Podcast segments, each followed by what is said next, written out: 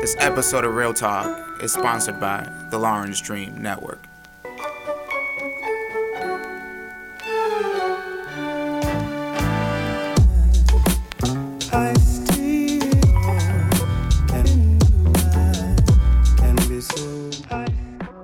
Welcome to Real Talk Radio, where we are bridging the gap between cool and conscience.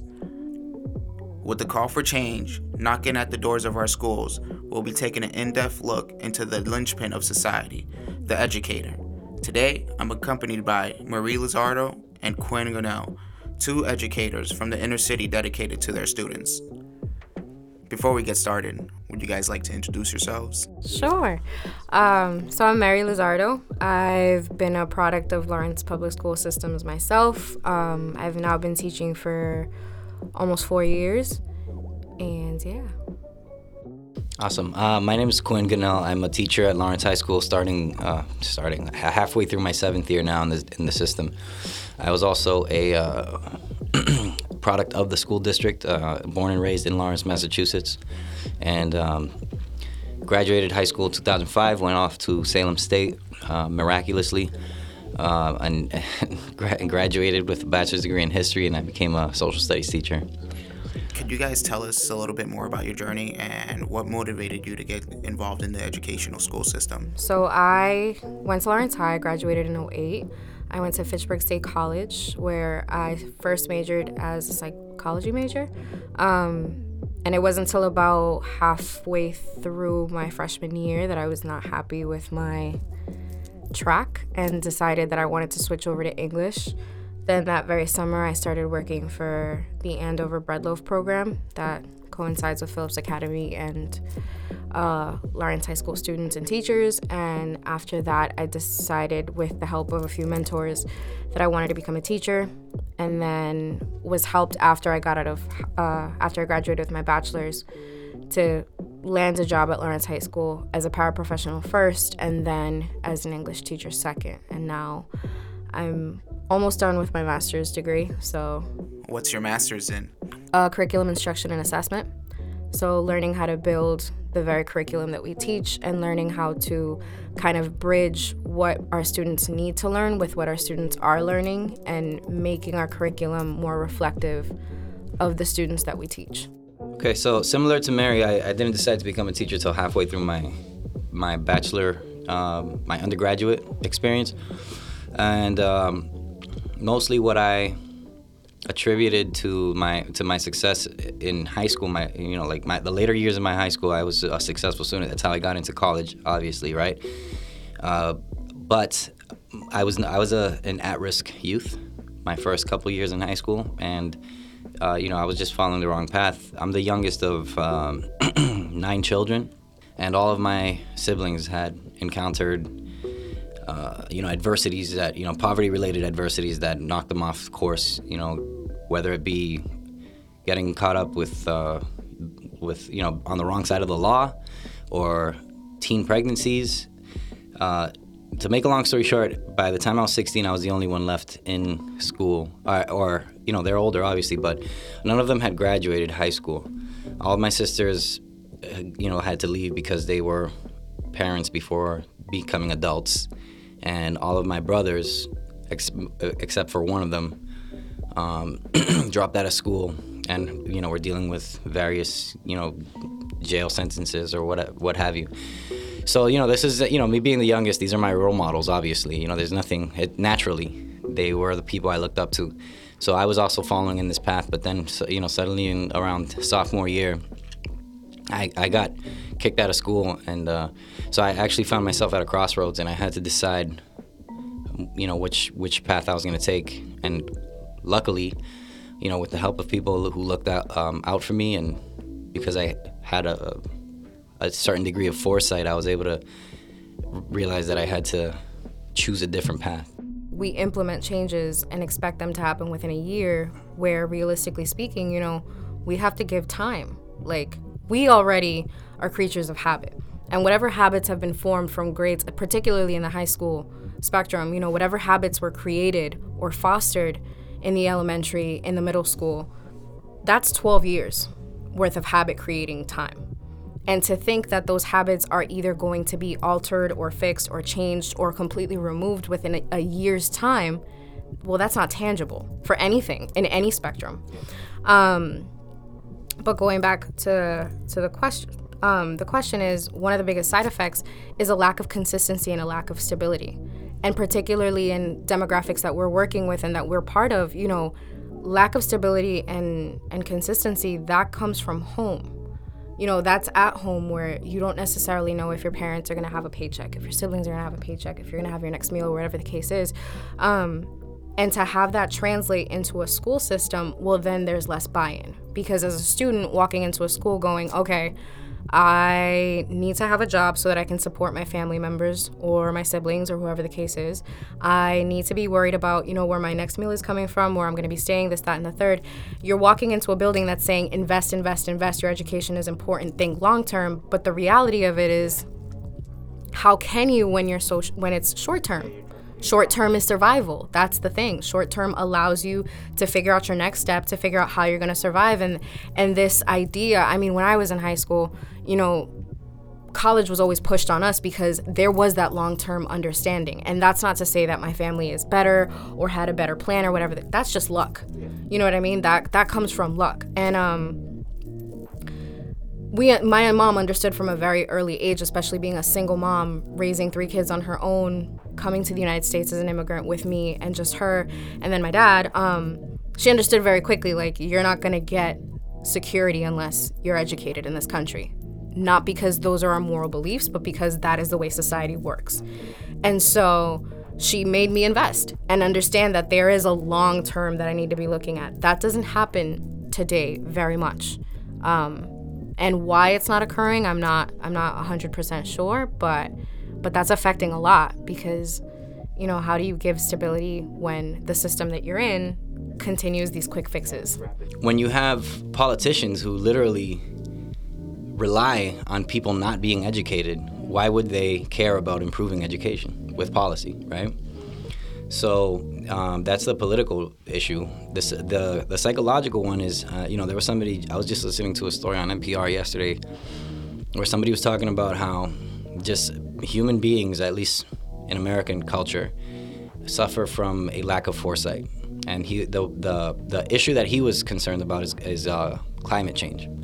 And so they were asking, why is it that we don't do enough about climate change? You know, like scientists all over the world agree that this is an issue, but we're like not. We just no matter where you look, there's nothing you can find with that to prove that we're doing enough to to to change it. And there's leaders, quote unquote leaders, who actually say that it's a hoax. Um, so this this this gentleman actually believes that it's a psychological problem that we have where we don't. There's something wrong with us where we don't think about the future as much as we should. And I think when it comes to education, this is a long-term thing. Like if you do some, if eh, whatever policy changes you make today, you're not going to see get that immediate uh, instant satisfaction. You know, like policy that is uh, that is implemented today, you might not see the the effects until 10 years or five years down the road. And people, for whatever reason, uh, aren't aren't about that. They'd rather see the quick the quick fixes. You know, the, and uh, education is not something that um, you can i mean we're trying to see quick quick fixes. Today i think in lawrence more than and is a great example of that and there's a lot of uh, side effects when you try to when you try to do those quick fixes. I think a lot of times teachers think like well are the kids gonna like me? Are they gonna and one of the things is we have to remove our ego very much when we are fostering these relationships because it's not about us. You know what I mean? I don't build relationships with my students so that they can think I'm the cool teacher. That's not it. I'm fostering relationships because I have to understand that the reality is this might be the first or the only healthy established relationship that a child has had with another peer that is not their parent potentially um and that that has to come from a selfless place and it's not difficult because you just have to care. It's not hard, you know, at least for me. I walk into class on Monday morning and the first question is, you know, how were your weekends? You know, what did you do? Where did you go? Oh your family went here. Okay it just comes from questions. You know we we practice adults practice on a consistent basis how to establish relationships whether they're acquaintances or professional relationships or whatever the case is. You know we have practice in that and doing that with kids is not hard. We're just showing them how to do it. Um, but i think too it comes from it has to come from a place of vulnerability. It has to come from a place of removal of ego and it has to come from a place of understanding that it's more about connecting with the student and exposing ourselves, as Quin had said, to their realities than it is to, you know, to fix them or to build whatever. Like, it has to come from a place of understanding that we ourselves don't know everything, and that is okay. We we're not these all-knowing entities that walk into a classroom and our, the answers come from us. No, you know, when we establish relationships with students, it's it's for us to learn. It's for us to know, you know, yeah, it may have been one way when we were in high school, but it's a completely different realm out there, or it's a similar one. But it has to it has to come from a place of learning.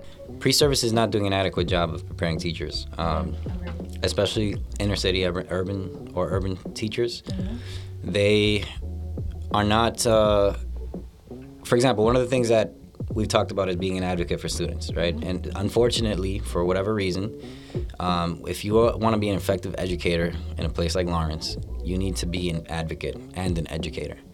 Um, and there are many teachers who come into the profession without that um, without realizing how important that is. Like, you know, like if you ask a teacher no, uh, who starts, no, no, uh, if uh, are you going to advocate for your student? Like, no one's ever going to say no. Mm but um, I, I don't. I'm not sure if they actually know what that means. Yeah. You know, um, we're talking about. Uh, you know, we're doing a lot of home visits now, which is great, but it's about the the need for educators to be to do outreach and like understand and like, gain exposure to the communities that they serve. Um, and that means like getting going out of the high school or going out of the school and going into the community, learning about the community, meeting parents, talking to parents, establishing relationships. Um, that sounds. Uh, if you ask, if you ask some people, they'll tell you that sounds like you're asking me to be a social worker. Yeah. And I, my answer to that would be yes, I am. Um, and not to uh, take anything away from social workers because I think their job is very, you know, they have their own set of challenges. But what I'm saying is that more and more I'm understanding and I think Mery, you would agree with me, that in, in order for teachers to be effective in urban environments, they need to learn those skills that social workers have. Mm-hmm. Um, and uh, because we're not just educators, we're so many other things at the same time. There was this research that showed, you know, the brain isn't completely active till like nine o'clock in the morning, um, or something around those lines. And you know, we start school at what? Kids have to be in school by usually 7:30, 7:50 ready to learn by 8 o'clock. By, by 9 o'clock, they're ready to move on to their second class. The adults that are teaching them have been up since 5 o'clock in the morning to get themselves prepped, to get themselves ready, uh, having gone to bed potentially at 8 o'clock, 9 o'clock, 11 o'clock for people who have kids. Um, and I always remember, so now that we have this new um, two hour delay system where school can start at 10 o'clock, if, you know, whatever the weather is, whenever we come in at 10, everyone's happier yeah. Like everyone is happier. Teachers, students, like kids who have never shown up to school, all of a sudden are here, awake, on time, ready to go. Teachers who usually are groggy and ready to fall asleep at their desks are now alert and good to go. And that just goes to show, you know, we have to be, we have to give truth to the facts of life right now. And the facts of life is that not every student is going to bed at 8 o'clock at night. Not every teacher is going to bed at 8 o'clock at night. And that's not because of their lack of investment or lack of want to be in a school system. That's because that's life. You know, it's true. We work with students who, you know, have to be the head of their household. And I was lucky enough when I was a kid that that never happened with my parents, but that's a reality. That's I can't look at my students and go, "Well, no, you can't work because what am I going to do? Bring them into my home?" not that I wouldn't want to, but you know what I mean? Like, you can't look at every student and go, stop working, your education comes first. When the reality is that the student is looking at you and going, okay, well, where's my next meal coming from? And that's hard. That's it's hard for us to look at a 16 year old kid because at the end of the day, they are a kid.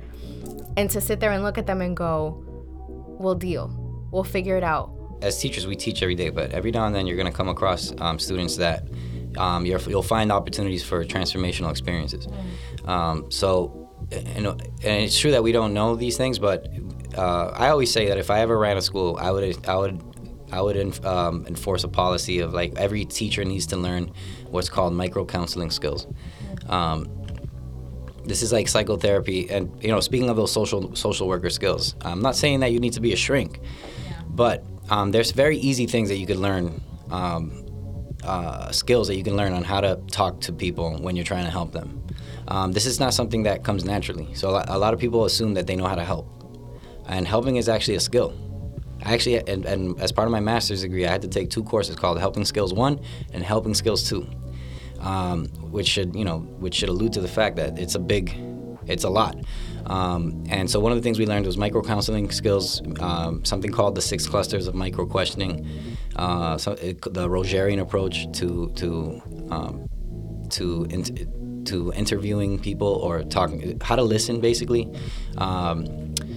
There, there are many methods. I obviously don't know all of them. I'm not a psychologist, but by learning these skills, some of the stuff I was doing naturally, but I wasn't do I wasn't doing it, you know, exactly the correct way because I didn't know. I was just part of my personality. I just knew that, like, hey, if somebody's, you know, seems like they're going through some pain, uh, maybe you should just listen to them. To me, that's natural. Um, but you could you can definitely learn these things, and um, I think so. Just as a teacher, my seven years as teaching, my six full years, I've dealt with students um, who have needed uh, who I've had to, you know, convince to go talk to the counselor because to the to the guidance counselor because they are contemplating suicide. I've spoken to students who have, um, that actually that's that's happened on a few occasions with that incident, um, with that specific issue. Um, there's also, I mean, it's everything. Um, the other day, a student, and this is kind of embarrassing. I would obviously never say the student's name, but this student needed help um, because he thinks he thought he had an STD and he didn't know what to do. Um, you know, we're talking about a student who's also an ELL student who just arrived to this country a couple years ago, and he didn't know who to go to. He didn't know um, where to go for help. He obviously doesn't have money, um, and he came to me, and I knew where to send him. You know, I knew, and you know, these are things that I don't know if teachers going, coming into the career realize that this is these are things that might come up. Like you need to know, you need to be resourceful, you need to be a problem solver, um, and then that's how you build trust. You know, that kid knows that, and whenever he has another issue, he can come right to me. You know, I'm never gonna tell him to go away, or I'm, uh, you know, if I'm teaching a class, obviously I would say, hey, come back during lunch or something. But um, that's how you build that trust. You need a um, you, you don't just tell them that you care about them you have to show them you know through your actions. And you know when you when you help somebody most human beings when when they receive help from someone they tend to, to begin to feel more comfortable with that person. Um, there's an, another great example of a student who most teachers labeled him as just being having a negative attitude. And so a lot of our a lot of our colleagues and even myself i'm very guilty of it. You know we want we we we love to work with students who are bubbly and excited and happy and always smiling, right? Those are the ones that kind of like we feed off of. You know, they help a class get going, they set the tone. Uh, they help everyone else feel comfortable. So whenever like mopey mopey comes into the room, um, and it's just like this shroud of negativity, like it's like everyone notices, you know, and even the kids are just like, damn, what the heck is up with this guy?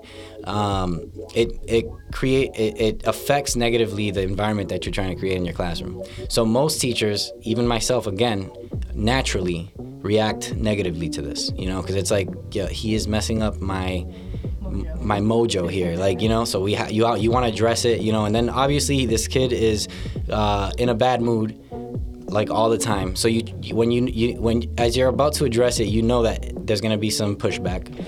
And um, so you you know you kind of get your guard up and you're like okay we're, we're gonna have to have this this fight right now.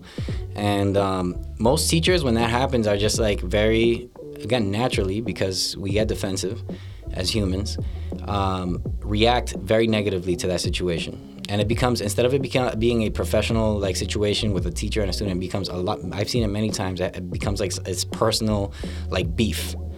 And um, i've seen so many teachers like seriously like go in on these students. And that doesn't really i mean it might solve the, the problem the immediate problem. because you you can either one you can get that student to comply and then everybody's like oh this teacher's a boss right? Or two you can remove the student from your classroom, which again solves the immediate problem. But what's gonna what's gonna happen to that student? Um, you know, how is that student affected? You know, after that, what's the long-term effects? The student might be disengaged even more after that. The student might end up dropping out because he's gonna be like, well, that's it. Like this thing keeps happening over and over again. And the crazy thing is that I've seen administrators who I think are not effective administrators actually reward those teachers who do those things because after all, didn't they solve the problem? Didn't they solve the immediate problem? They had a non-compliant student who was being disrespectful. They addressed it. They were the boss. They let him know. Um, if you ask me, no, they didn't solve the problem. Um, and so there was a, uh, I had a student who, who fits this description who I was dealing with. And then one day I was just like, you know, this is when I was doing my master's. I was learning about all this stuff about the Rogerian approach and how, starting out with empathy. Um, and I just, instead of like addressing the situation, I said, look, tomorrow when you come in, I, I can see you want to put your head down like every day. Like I can get in trouble for that, by the way, but whatever. Um, I'm gonna leave you alone today, but tomorrow I want you to come ready to uh, to have a talk about your future. Um, and then he came in the next day and we talked. And I learned so much about this kid. And it all made sense. Like everything that, that he, his behavior, everything that he was uh, acting out in class, was all that, everything that was manifesting in his class was a direct result of things that were happening outside of school. Yeah.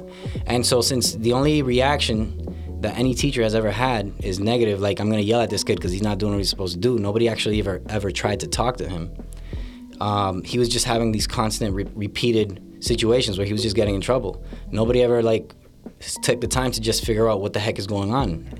Uh, yeah, so just you know, not not to keep the story going, but he's had, uh, you know, he was dealing with some serious issues like abandonment issues at home.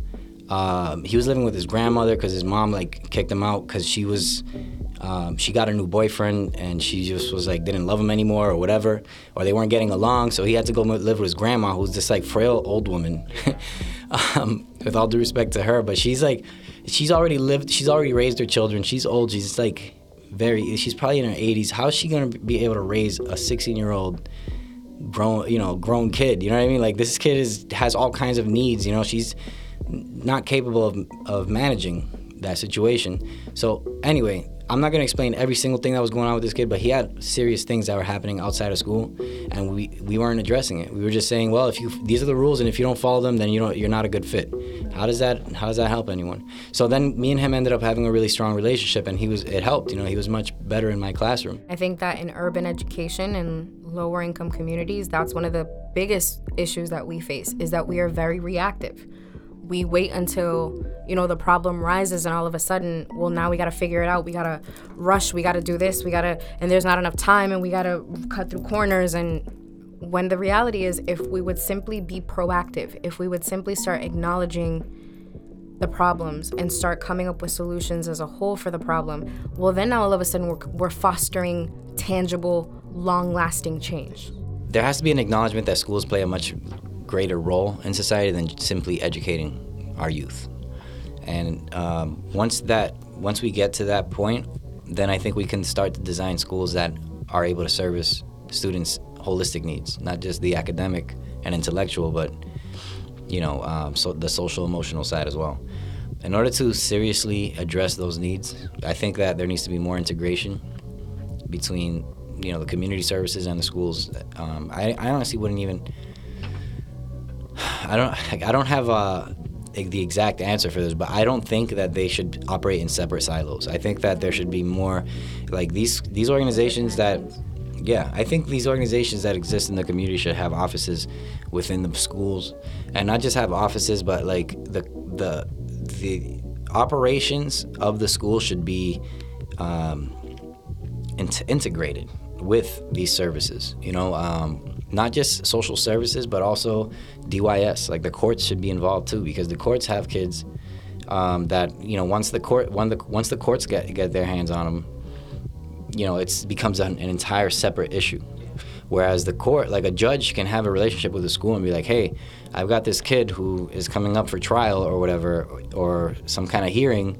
Like what's going on at the school like is and then bring the parents involved and get whatever social workers working with this kid and everyone should be able to work together that happens, I think, sometimes in rare occasions and extreme occasions. But I think they should be more natural and seamless. Like these these organizations and agencies should all be working with the school, and I think the school should be the center of like community growth. You know, where all these things, all these people, and all these agencies are actually working out of the school. So and you know, including families as well. Um, to you know, like it goes back to that quote: "It takes a village to raise a child."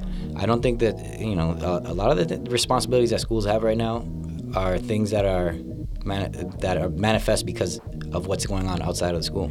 I think students more so than adults are very cognizant of what's happening in the educational realm. They feel it. They are the ones who essentially bear the brunt of it all. You know what I mean? As adults, we're in the process, but they are the product, if you will, um, who feel it very much, and and they're they're much more. What's the word I'm looking for here? Uh, it's almost more palpable to them. Um, but it goes in one of two ways. You know, you have the students who become very vocal if they have those teachers that are behind them, if they have those mentors, if they have the, the these surrounding kind of support systems that that push them to say yes, there's something wrong with this educational system. Yes, there is something that needs to be changed, and yes, we need to be a part of it. Absolutely, there are kids that are becoming more vocal, but I think that there are also another group of kids that we need to be very aware of that because of the way the educational system looks at them, treats them, the systems that they put them in or place on them, you know, they become apathetic. They sit there and think to themselves, you know, this isn't going to change and I'm not going to change it because how am I going to do it? If the adults can't possibly aren't doing it, then how, how can I possibly stand up and do it myself? And and that very much connects to this, you know, the effects that having those having educators who are not involved, this is one of those effects. Is that when you come into this, you have to understand that we are, you know, a part of the process of creating change, and that the more or the less lack of uh, the less investment that is given, the more apathy you begin to foster. Yeah, my vision for for um, what the school system should look like is um, not just in Lawrence, but in every urban district is um, we need to stop denying the fact that schools are not doing enough. Okay, so there's this whole argument of challenge versus support, where people are like, well, if you if you provide too much support, then are they really being challenged? And um, so then some people come in they, as hardliners and they're saying what these kids need is they need to be pushed and they need to be challenged and we need to stop bathing them. And then we have all the way on the other side where people you know they don't really think about the need to challenge students as much as they do uh, the the need to support them. There definitely does need to be a balance, but I think that we're we're so much more heavy on the challenge side, even when you don't, um, even when people, uh, many people would disagree with that. For example, um, we don't. So we have this alternative school that I work in now. So technically, students who are so, who are who need more support get sent to us. However, we are supposed to, we, we have just we the resources that we have are just maybe a little bit more than what the main campus has. Whereas we're dealing with students who have like s- sometimes severe mental health issues. You know, um, we we have students with you know sev- severe depression, um, social anxiety disorder, um, schizophrenia. You know what I mean? And and so again, like when it's when it's not that uh, that when it's not that frequent, you can always refer to outside services for that. But a lot of the, uh, many times uh, these these are the kids that drop out. So again, back to that whole question of like why do these kids drop out? A lot of the, the people who believe in the challenge side, they believe that kids are dropping out because we're babying them too much. Whereas it's like you take a student who has social anxiety disorder and you try to push them, they're they're just they're just gonna give up even faster. You know what I mean? So the teachers that I work with, we don't have training on how to work with students who have social anxiety disorder. You know, but they're still even if they're seeing someone outside of the school for help, when they're coming into our school, we don't have the training to help the student be successful. You know what I mean? Um, but somehow society still expects us to, to, to do something, to like to seek some kind of positive outcome and make sure this kid graduates. And then when the kid doesn't graduate, we get the blame. And so that's what I'm saying. Like when it, when we're talking about supports, so that's an, that's that's what it is. So uh, looking at things from above, the supports and the resources and the training and all that is going to come from the top the people who make the decisions on the top and if they're not even thinking about that how is how are we ever going to get that change that we need you know I think that the educational system is changing. There is a change that's happening. There's a shift that's occurring because the way that the classroom works now is not the way that it was working, you know, when classrooms were first like back in the industrial revolution when this type of system was needed, when this type of system worked. This system is outdated and it needs to be shifted and it needs to be changed and that shift is happening. We see it with the dropout rates you know, high, getting heightened, or we see it with you know our students ma- being vocal about the fact that they are not happy with the way the education system's working. A shift is already happening. We just have to decide where we're gonna stand as it's happening and what we're gonna do as it's happening, especially with this administration that's now coming up. Um, you know, they have very serious views on public education and very extreme kind of ideals and beliefs about the way that the education system should look. And it's up to people who understand that there needs to be a balance or how those things are going to affect our students greatly that we have to make sure that our voices and our students' voices are heard much more so because, you know, we're only going to be here for so long. And we already have to be looking at the younger generation and going, okay, so when you take my spot, and when that person takes your spot like it needs to be a handing down of a baton and a continuation. Like it shouldn't be one person or one teacher standing there going i fixed it. I did it. Because that doesn't exist. It needs to be a this is how you create change. This is how you create progress. And this is how you pass it down. It needs to be a it's almost um with obama's farewell speech that peaceful transfer of power that's what needs to occur. It, it needs to happen in, in this spectrum because I think that's how we're going to start seeing those changes that are ultimately going to make our students just better people and better citizens and better integral parts of our communities. Well said. Thank you guys for joining us, and thank you for tuning in to Real Talk Radio.